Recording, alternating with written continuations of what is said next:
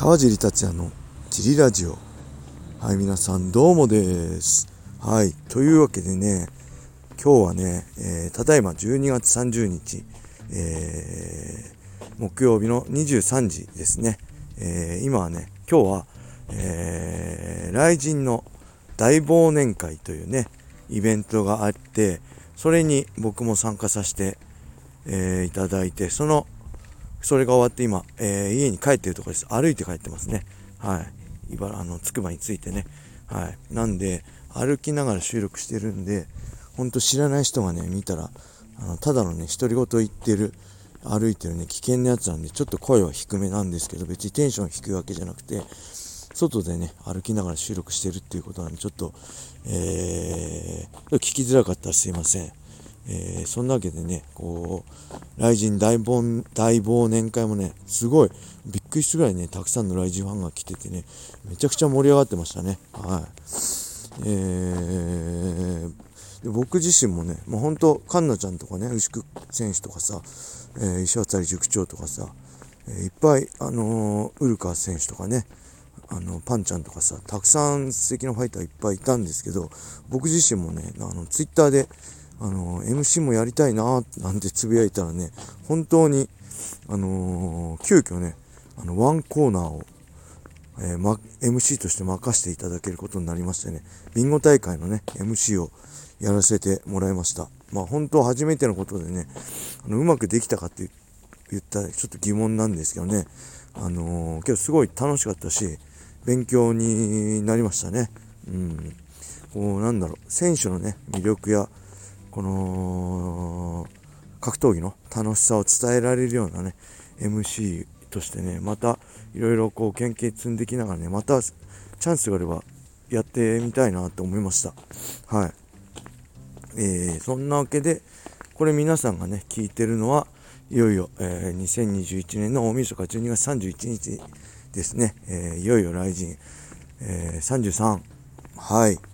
始まります。2021年のね、えー、ジャパニーズ MMA のこう締めくくりとしてきっと全てのファイターがねすごい戦いを見せてくれるんじゃないかなと思います。久々のフルハウス3万人以上、えー、榊原さんが言うには天使メイウェザーの時より入入るそうです、えー、多分ねあのみんなほらあソーシャルディスタンス一席空けるとかに慣れてるでしょ。それがないんで、えー、今日はね多分ギッチギチの久々の埼玉スーパーアリーナで、えー、すごい熱狂が生まれるんじゃないかなって僕自身もねすごい楽しみにしてます、えー、ぜひね会場や、まあ、会場はもうチケットソールドアウトなんで今は無理なんですけどペーパービューねエキサイティングライジンやライジンライブそしてフジテレビで18時からね、えー、5時間半でしたっけ？やるし最後5試合生中継もやるんでね、えー、それを見て楽しんでいただけると僕も嬉しいです。えー、僕もね、あのー、こう、よりファイターのね、ファイターたちの凄さだったり、えー、格闘技や雷神の楽しさをね、え伝えられるようなね、解説をしていきたいと思うんで、えそちらも、え解説もね、聞いてくれると嬉しいです。えー、そういう今回のジリラジオなんですけど、ま、ジムのね総括っていうかね、この前、えー、小林さんとオーナーさんとね、3人でやったんで、今日は、えー、川尻達也ね、個人として、えー、2021年の、まあ、総括をできたらなって思います。えー、僕はね、ファイターとして、こう、一区切りね、つけたのは2019年10月のパトリッキー・フレイレ戦からね、えー、約ね、2年が経ちました。えーえ、そんな僕個人としては、ま、格闘技にねすごい振り回されつつ格闘技に、ま、救われた1年だったんじゃないかなと思います、えー、ジムの方はねおかげさまで順調です、えー、たくさんのね会員さんが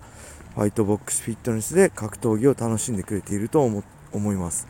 えそのためにねジムをあのみんなにとってね楽しい場所場にするためにもう自分のできることはね、全てやってきた、やりきった1年だったっていうね、えー、自負もありますね。はい。妥協はしませんでした。その辺については。えー、でもね、ほんと格闘技ってね、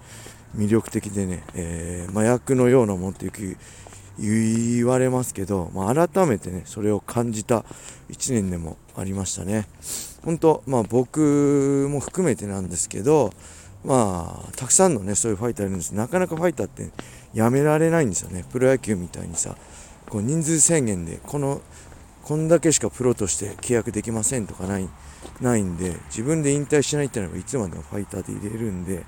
なかなかねやめらんないんですよ。もうほんとやめたらね僕自身ただのね社会不適合者だったりするんで何もなくなっちゃうんでファイターでねいることでなんとかねこういうこの社会で生きていける免罪符って言ったらあれですけどねことができてるっていうところがね正直あります、えー、そんな中ね僕はまあファイターだと言いつつね、えー、試合は2年間してないわけで試合のためのね練習もしてないんですよね。トレーニングだってねはしてますけどはい。なんでね、えー、まあ、2年間戦ってない中でやっぱり現状ね今いろいろ経験してきましたけど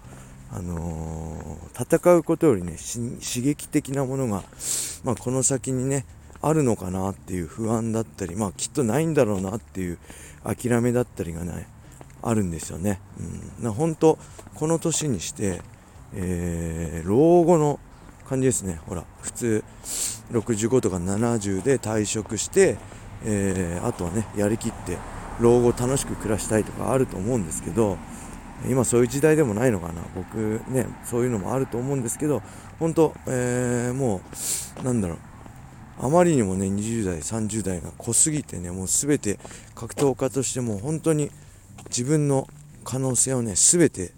使い切った感は僕あるんで本当ね老後のような感じが しちゃうんですよね。もうほんとことんね格闘技だけやり抜いたからこそこのね一線引いた一区切りつけた後はねなんだ言葉悪いけどこう本当死を待つのみみたいな心情も正直心のねあのどこかにはねあるっていうのが本音です、えー、でまあ試合以外のねあの刺激がなくてねなんか他にも趣味だったり、えー、楽しいこと探そうかなと思ってねお酒飲んだりねいろんなことをやったりもしたんですけどやっぱりねその格闘技のね試合戦うことのね魅力に比べたら全然つまらないんですよね、うん、やっぱりこの1年でいろいろ悩んだけど本当格闘技が大好きだし格闘技が見るのは楽しいなって改めて、えー、思った1年でした。はい。あの本当にねこの解説の仕事もそうだしねこの YouTube ね最近始めた MMA 見聞録もそうなんですけどこう自分でねいろいろ、えー、インプットして、えー、そのアウトプットね伝えることでもう自分自身がね試合をより楽しむためにねすごいプラスになったしあのー、本当に何だろうあの新たなねやりがいとしてもすごい楽しみながらできてるなと思います。でジムのね運営の方ももうほんと大変なんですけどだけどねそれよりも僕をねこう必要としてくれてる会員さんの存在にすごい助けられてるなってね感じますね。やっぱり必要とされてるってこの生きてくれってすごい大事なことですよね。うん。なんでジムの方も、まあ、すごい助けられたし結局ねその格闘家としてね一区切りつけていろいろ悩んだこの2年特に今年1年でしたけど最終的にはねやっぱ格闘技に救われたなやっぱ格闘技大好きだなって本当格闘技最高だなって改めてね思えた1年間でした、えー、本当ねだからこそねこのファイトボックスフィットネスでまあ格闘技のね楽しさを伝えてえー、僕みたいに格闘技で救われる人がいるかもしれないっていう思いもねそれも僕はこのジムをやるね意義の一つになってますね、うん、で本当僕のねやりたい僕いろいろ言いますけどあのツイッターとかでもねいろいろ好き放題言ってねあの炎上したりしてますけど僕のねあのやりたいこととかねやることってね全てはね一つ共通してるんですよね。それしかないんです根本的には。本当格闘技のね魅力をたくさんの人に知ってもらいたい。本当それだけなんです。だからね来年もこのファイトボックスフィットネスだったりね、えー、まあいろいろ解説だったり、えー、このジリラジオね、えー、そして MMA 見聞録とね格闘技の魅力を伝えていけたらいいなと思ってます。はい。えー、このジリラジオね1年間聞いていただいて、えー、本当にありがとうございました。はい。そんなわけで、えー、今日はねこれで終わりにしたいと思います、えー、それでは皆さん良いお年を。またね